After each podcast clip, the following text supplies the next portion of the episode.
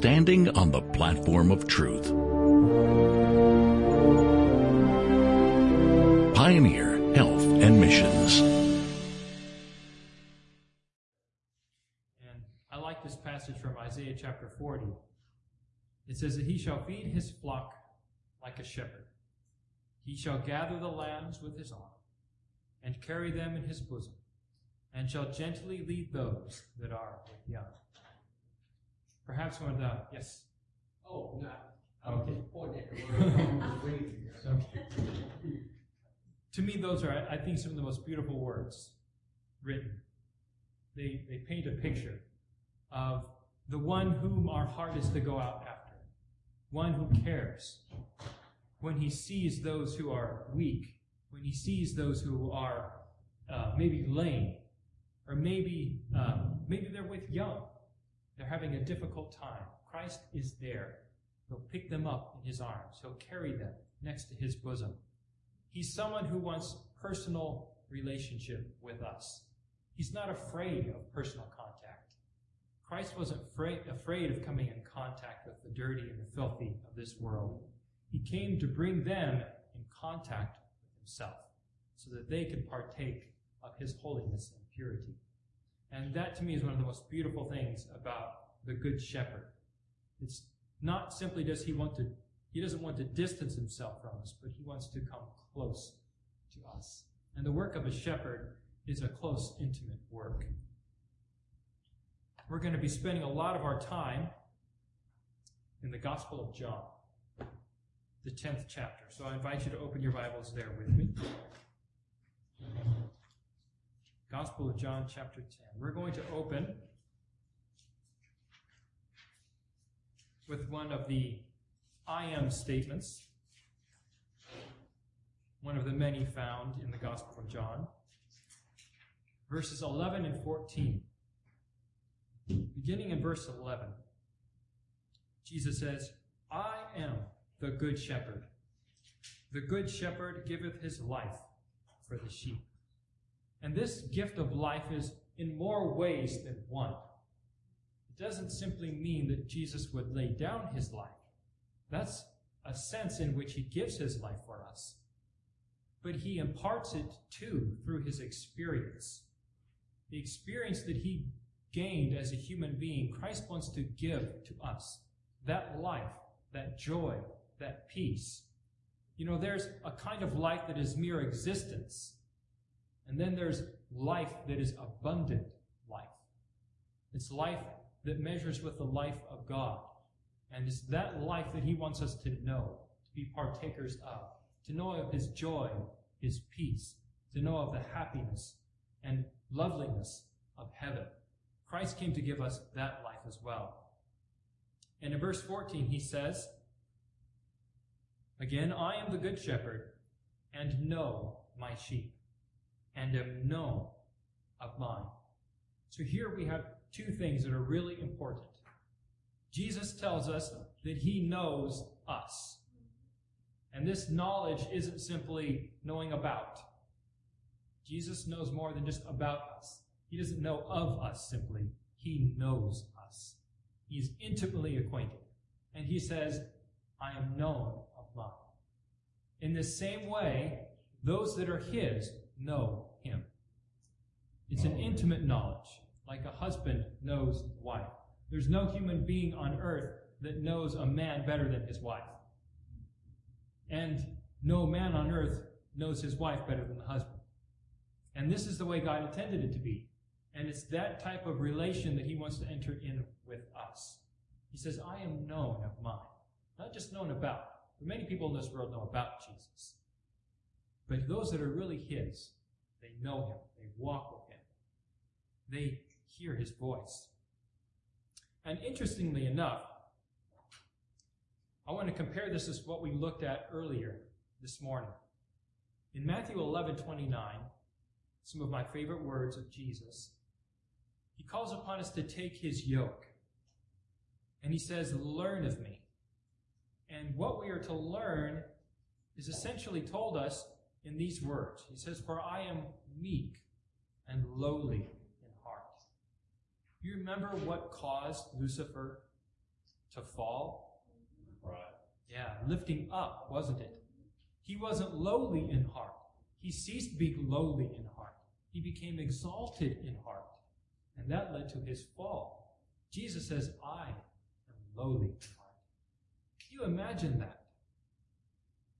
I mean, usually when we have some great gift, some great skill, we think too much of ourselves. But the Son of God, who had all power, all wisdom, all knowledge, he has all ability, all skill, but yet he says, I'm lowly in heart. He doesn't think more of himself. He doesn't think of himself like we do often, more highly than he ought. But he is lowly in heart, and it's that life, that example he wants to give to us. We can understand what the heart of God is. He came to show us. And when we think of a shepherd, what do you think of? Well, it's interesting because the word shepherd in the Bible is also the word for pastor. Same word, poimen in Greek. It means shepherd as well as pastor. In fact, the word pastor comes for, from our word pasture. One who feeds, one who tends to, guards and watches over. That's what a shepherd did. He led them to the pasture, and he was there to watch over them, to protect them, to keep them from danger, so that they could feed. And that's what a, past, what a pastor and what a shepherd does. He's a leader of men. Jesus didn't come to herd the sheep, as our English word implies, but a true shepherd is one that leads, as we will see. Notice, let's look here at John chapter ten again. Let's go back to verse one. Jesus begins by speaking of the sheepfold. Now, a sheepfold was a place where the sheep were kept overnight.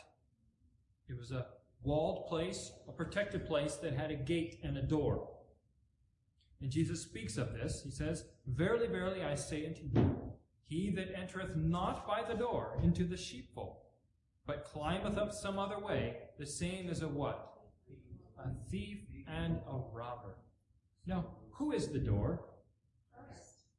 Christ is the door. He tells us that later, doesn't he? I am the door, the sheep.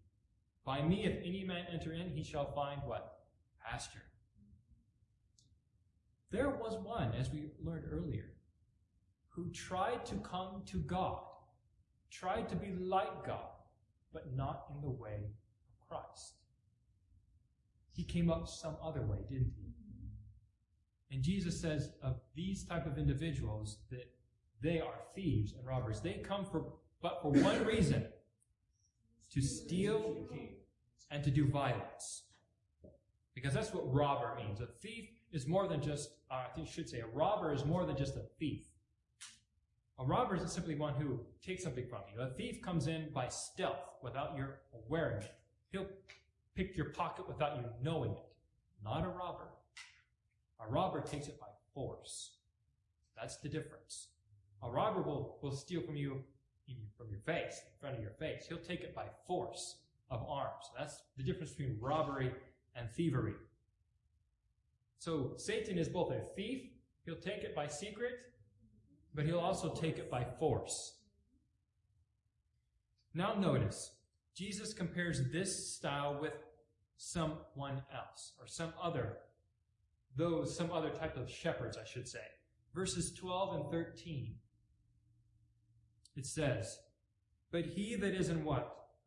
A hireling, and not the shepherd, whose own sheep, excuse me, whose own the sheep are not. So they don't belong to him. He is a hireling." Now, what does it mean to be a hireling? Someone who's hired or paid to do the work, right? He is a hireling. "This man seeth the wolf coming." He's watching the sheep, right? He's caring for them. Job's easy, day's going well. Then he spots the wolf. Things aren't going so well now for this man. Why is he there? Because he's being paid. Jesus says, "This man seeth the wolf coming, and leaveth the sheep, and fleeth, and the wolf catcheth them, and scattereth the sheep. Now who is the wolf in this parable? The devil. The devil. Or devils. Because the devil has followers. And they take many forms. And when they come, this hireling, who's there for pay, and sad to say there are some ministers, some pastors, who are simply there for pay. Jesus says, if we don't consider those sheep our own, you're not a true pastor. We must care for them. When danger comes, when something threatens them, we stand between them and the danger. That's the work of a shepherd. Jesus said, I came to give my life, to shed my blood for you. He stood between the danger and the sheep. And so will a true shepherd. But a hireling, says Jesus, will not. Verse thirteen tells us why. The hireling fleeth because he is an hireling and careth not for the sheep. He's there for the money. He doesn't care for the sheep. God wants us to be true shepherds. Now that applies to pastors for their flock, but it also applies to parents. Those children are your sheep. And we are to stand between them and the wolves in this world, because they are innocent like lambs. And they don't recognize the danger. They don't know the danger like we do. We, as human beings, don't recognize the danger of this world as Jesus did.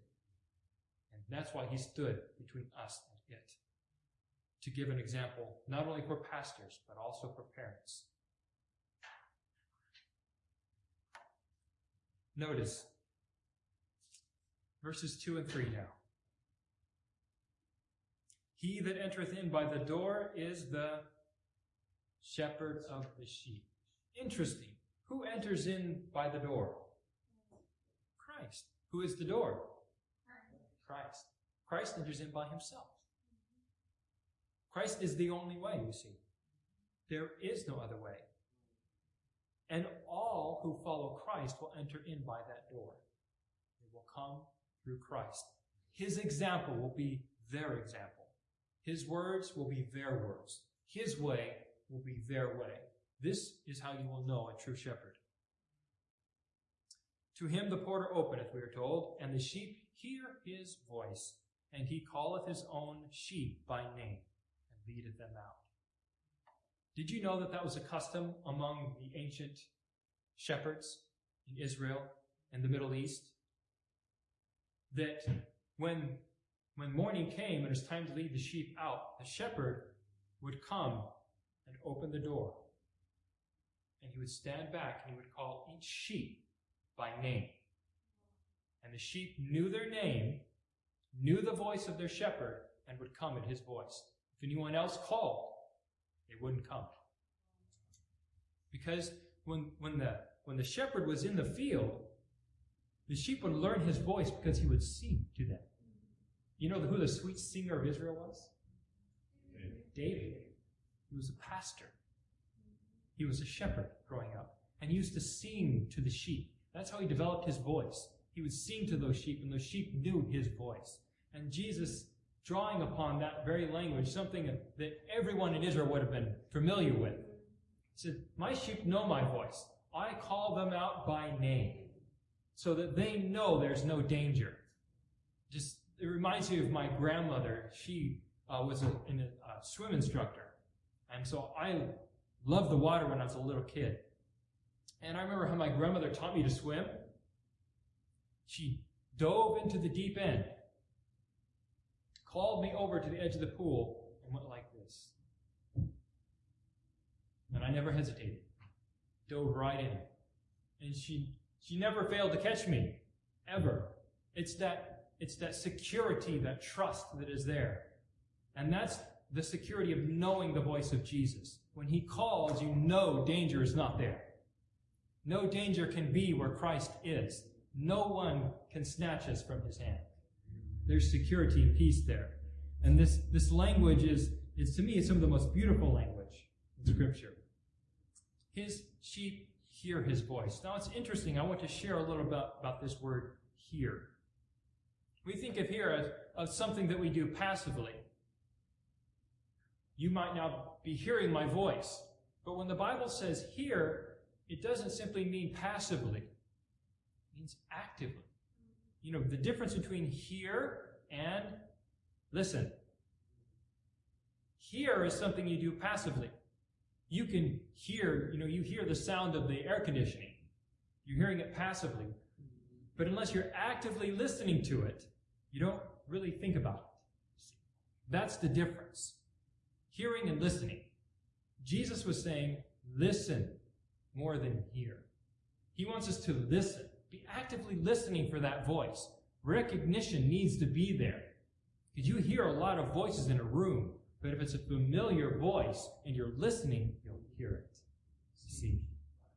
And it comes to us from the word akuo, which is where we get our English word acoustics. The things we hear are called acoustics. The word hear comes to us from this word. But notice too what the Bible says about hearing. In Isaiah chapter thirty and verse twenty-one, I like to call him the gospel prophet. Isaiah in chapter thirty verse twenty-one says, and thine ears shall what? Hear. Hear a word behind thee. This is the saying, this is the way, walk ye in it. When? When ye turn to the right hand and when ye, or to the right hand and when ye turn to the left. So at every juncture in life, when we come to a decision, a place where we can go this way or we can go that way, his promise is you'll hear the voice of the Good Shepherd saying, this is the way. Oh, you hear and recognize that voice, that's the right path. But only those who recognize this voice will know the good path. You see, but the promise is you will hear if we will learn to listen. And that word hear in the Greek translation of the Old Testament is the same word. In Hebrew, it's the word shama. And it means not only passive listening or hearing, but active listening. Notice also what the Apostle Paul says in Romans chapter ten, verse seventeen. If you haven't memorized this verse, do. There's a whole sermon in this verse. Paul says, so then, faith cometh how? By hearing. By act, passively? Or actively? Well, I would say both. It has to be both. Faith cometh by hearing, and hearing what? The Word of God. It's not just any faith that is being spoken of here, is it? Because we can believe anything. People just say, oh, believe, believe, have faith. But the question ought to be, what? What am I to believe? Paul says faith alone comes by the Word of God. It's by hearing it, passively and actively. We need to be allowing it into our minds and hearts, thinking upon it actively, so that it become a part of our lives. Now this word here is interesting. It's one of my favorite words in the Bible.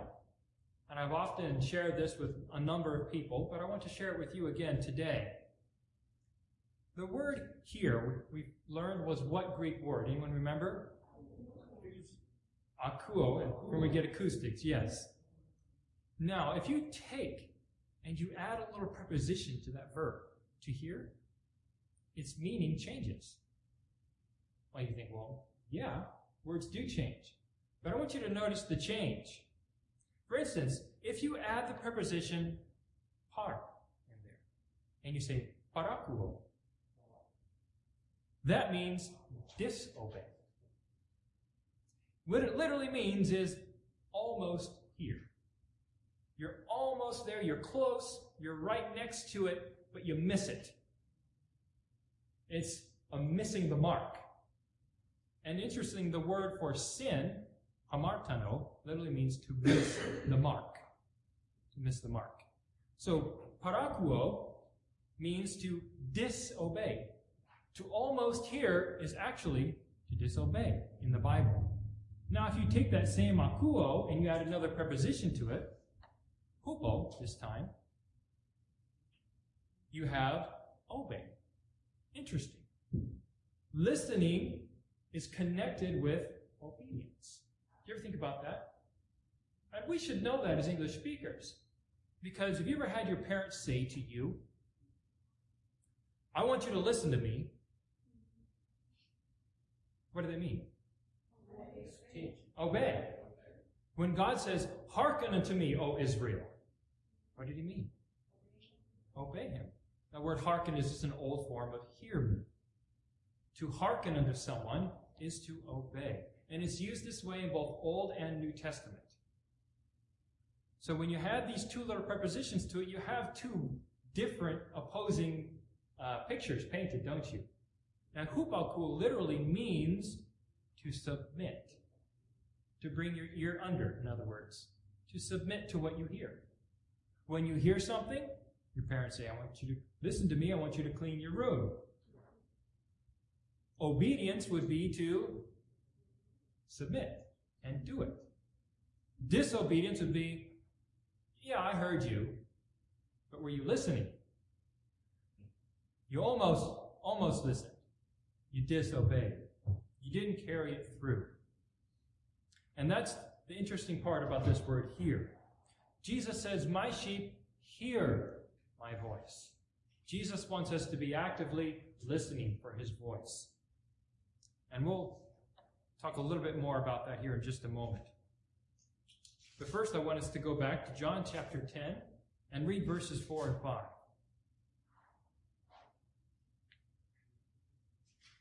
Notice when it says, when the shepherd putteth forth his sheep, it says that they, he called them by name, that he goeth before them, that is, he leadeth them, and the sheep, what? Follow, Follow him. So there, not only is he leading, but they are keeping their eyes on him. They're following him. For they know his voice. Now that word know, I'm going to talk about here in just a moment as well. Verse five. And a stranger will they not follow, but will flee from him, for they know not the voice of strangers. Now that word know is important. As I mentioned before, it implies more than just knowledge about. He's talking about intimate knowledge. For instance, if you turn in your Bibles with me to Exodus chapter five and verse two, I want you to see something there. Exodus chapter five, verse two, and you can keep a marker in John ten because we'll be coming back to it. Exodus chapter five, verse two. Maybe I can have a volunteer read that. Pharaoh said, Who is the Lord that I should obey his voice to let Israel go? I know not the Lord, neither will I let Israel go. Thank you. Notice, Pharaoh asks a question. What is this question? Who is the Lord? That I should what? Obey. Obey his voice. Now, did Pharaoh not know who God was? Did he not know who Jehovah was? Yes. Yes, he did know who what, he was. Yes, he did. No. He didn't know him, you're right.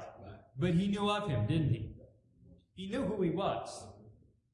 And his question was, who is he that I should obey him? Pretty arrogant question. He says what? I know not. Now he's not saying that I, he was ignorant. That word know, which in the Greek, in both here and in John chapter uh, ten, verse five, means to acknowledge. What he's saying is, I don't acknowledge the Lord. Therefore, I will not let his people go. He didn't acknowledge his authority. His word was not an authority to him. That's what he meant when he said, I know not the Lord. He wasn't saying that he was ignorant of him, but he would not acknowledge his word as authority. Which yes. goes back to a, a verse you quoted last night. Uh, he who denies God is a fool.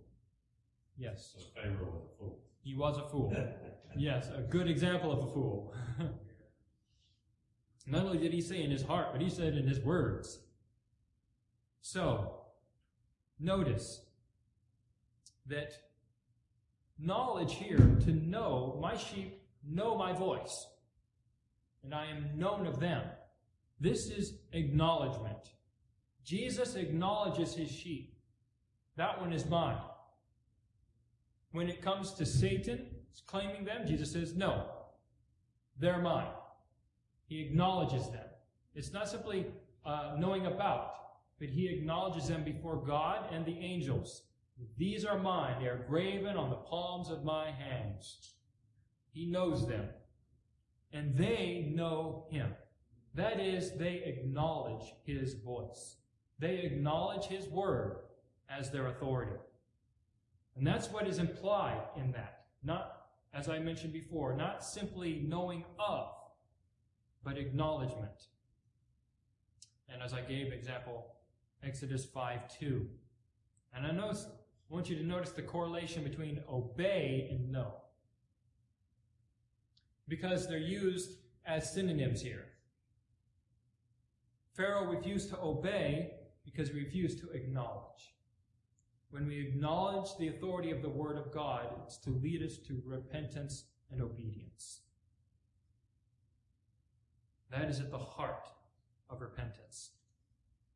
I want to note here some comments taken from the Signs of the Times regarding the Word of God, because I want us to, to think a moment as we know that the disciples heard the voice of Jesus, didn't they?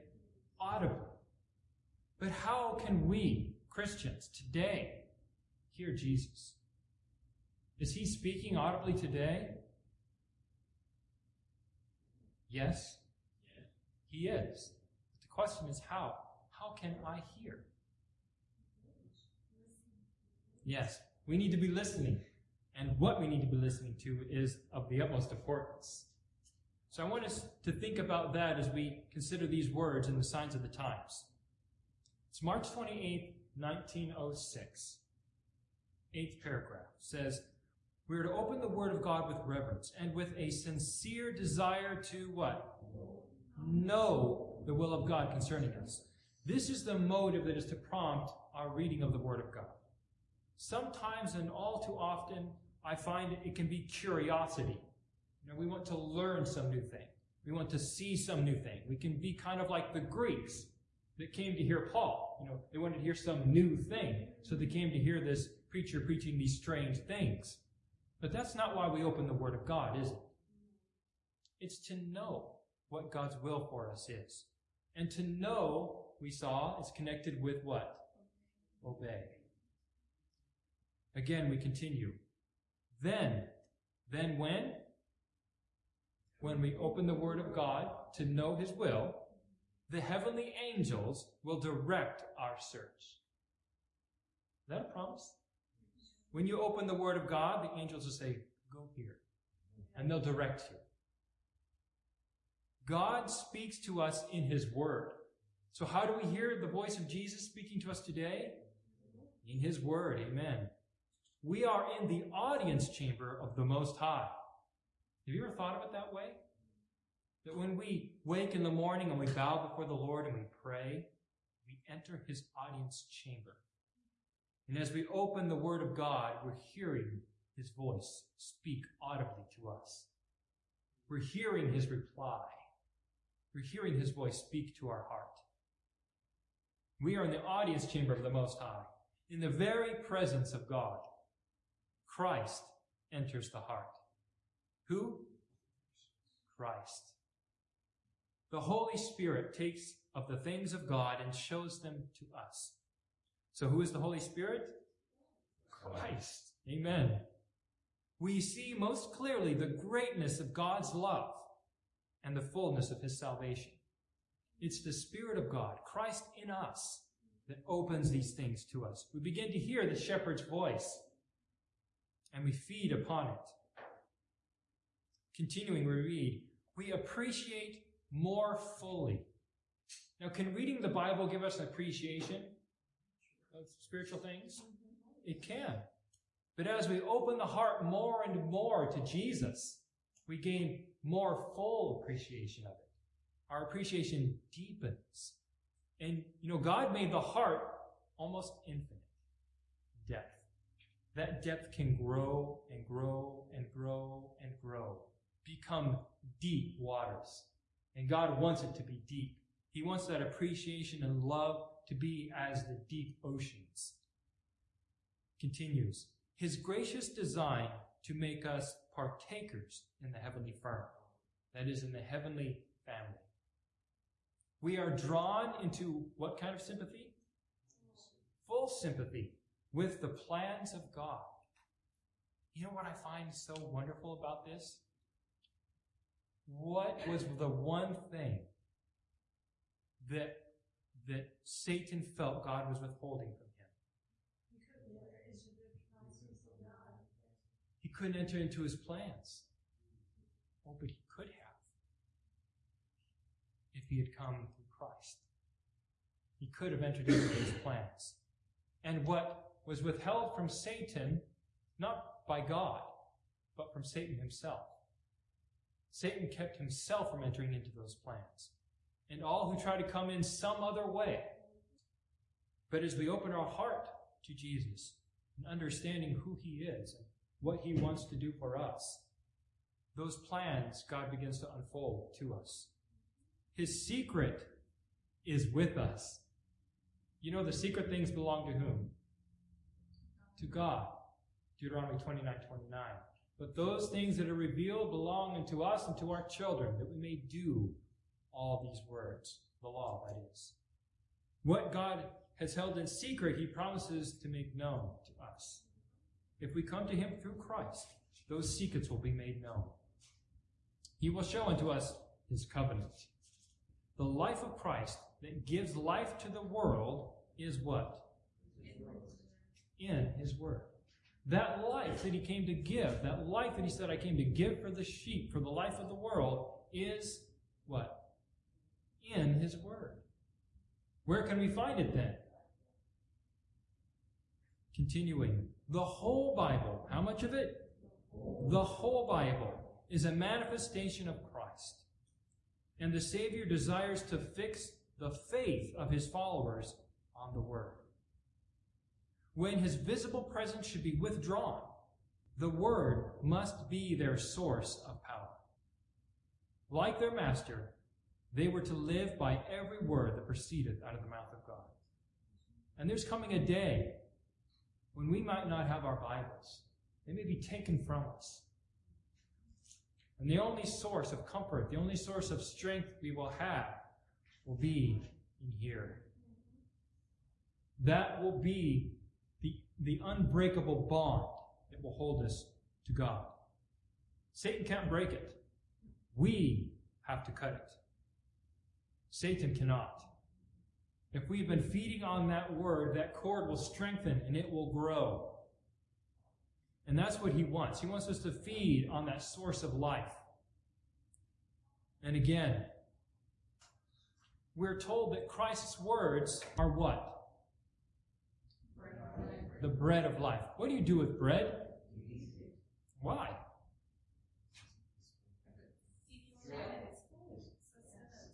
What does bread do when you eat it? You know what happens to food when you eat it? It becomes blood. That's exactly what happens. Science will tell you that. Spirit of prophecy will tell you that. The food you eat becomes your blood. You remember in Leviticus, God said something like, a life is in the blood. His word is life. We eat that bread, it becomes our life. God's word, good blood. Man's word, bad blood. Sure. Yes. Continuing, it says, their understanding is quickened or made alive. They understood better the value of the Savior's teachings. Here she's speaking of the disciples. She says they. They understood better the value of the Savior's teachings. In their comprehension of these teachings, they stepped from the obscurity of dawn to the radiance of noonday. By receiving his words, you see, by faith, faith cometh by hearing. As they received the word of Christ, their understanding was enlightened. and their understanding of God's will and purpose changed from the darkness of dawn to the brightness of new day. And that's what he wants to do for us. God is no respecter of persons. Christ is the good shepherd. He wants to lead us to green pastures where we can feed on him. My flesh is meat indeed. My blood is drink indeed. Again, so will it be with us as we study God's word. Our minds will be quickened and our understanding enlarged. Those who receive and assimilate this word, making it a part of every act, of every attribute of character, grow strong in the strength of God. It gives vigor to the soul, perfecting the what? Experience. Experience, and bringing joys that abide forever. It's this experience that perfects our experience, that is, our character. I want to share a thought with you. You know, it says, bringing this word, making it a part of every act, of every attribute of our character. Do you know what this means? Paul expressed it in military language. Turn to me to Ephesians chapter six. I don't have this in my slides or notes, but I want to share it with you.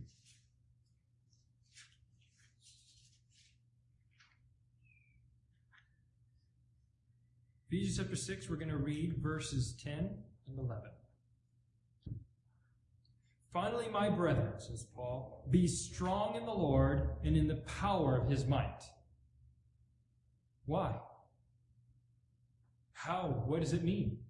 He tells us, verse eleven, put on the whole armor of God. Why? That ye may be able to stand against the wiles of the devil.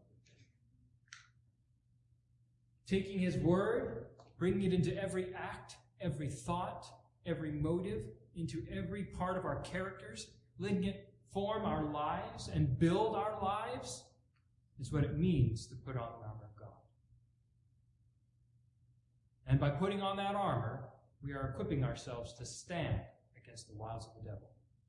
Just as we learned this morning, we learned some of the nature of sin. Part of the enemy's methods, his wiles, were unmasked.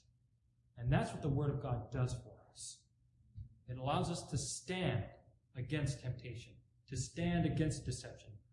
Not because it imparts strength. Christ imparts that strength. But it imparts that knowledge, which is power. It gives us ability to discern between right and wrong. And we discern an enemy from a friend, a foe from a friend. And by that, we turn to Christ. So it is the Word of God that gives vigor to the soul, or power to the soul, perfecting the experience and bringing joys that abide forever. And I don't say that it's necessarily the words themselves, but it's believing them. We must believe, and not just believe anything, but we must believe what is written. Don't believe what I say about what is written, but believe what is written. That is the only security, because it's not my word that you will be tested over. It is God's word that you will be tested over.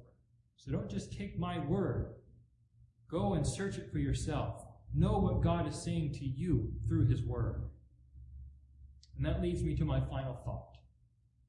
I want to close. I want us to turn back to John chapter ten. Those of you who have your Your marker already there, one step ahead. And I went, went ahead and closed my book. John chapter ten, we're going to read verse sixteen. I want to end with this because it's a, a promise that gives us hope. To whom was Jesus speaking when he spoke these words? Jews. He was speaking to Jews. They, firstly, his words pertain to them. But he says something that gives hope to us. Notice verse sixteen. And other sheep have I. Now who are the sheep he's first referring to? His people, the Jews. But he says, Other sheep have I. Who are those other sheep? Us. We Gentiles. Notice what he says about them. Them also I must bring, and they shall hear my voice, and there shall be one fold and one shepherd. Isn't that a beautiful thought? Amen. Do you want to be a part of that fold?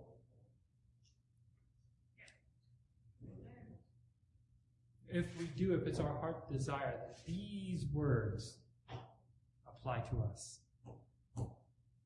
So the most famous words in all the Bible. The Lord is my shepherd. my shepherd. You know, David said that. The Lord is my shepherd. He was one among God's people. The Lord was indeed his shepherd.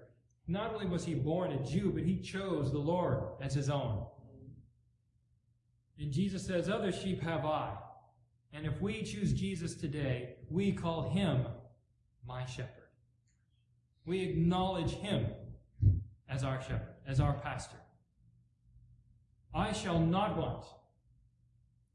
He maketh me to lie down in green pastures. He'll feed us with his precious words. He leadeth me beside the still waters. He restoreth my soul. He leadeth me in the paths of righteousness. Why? For his name's sake. Yea, though I walk through the valley of the shadow of death, I shall fear no evil. For thou art with me. Thy rod and thy staff, they comfort me. And the last verses say, thou preparest the table for or before me in the presence of mine enemies. Have you ever thought of eating in the presence of your enemies? It's like Christ sleeping in the midst of a storm. Eating calmly, peacefully in the presence of your enemies. It's, it's an interesting thought, but this is a promise he wants to give to us. That in every situation, in every discomfiture, in every trial, he promises peace. If we will keep our minds stayed upon him. Isaiah twenty-three six says, I will keep him in perfect peace, whose mind is stayed upon me, because he trusteth in me.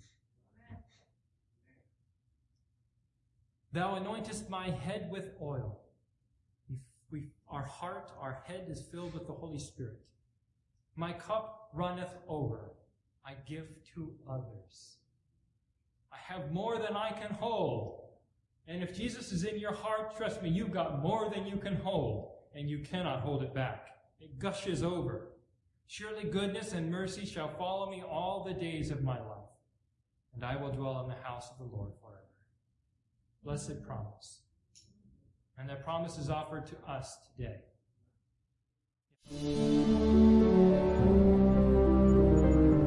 Standing on the platform of truth.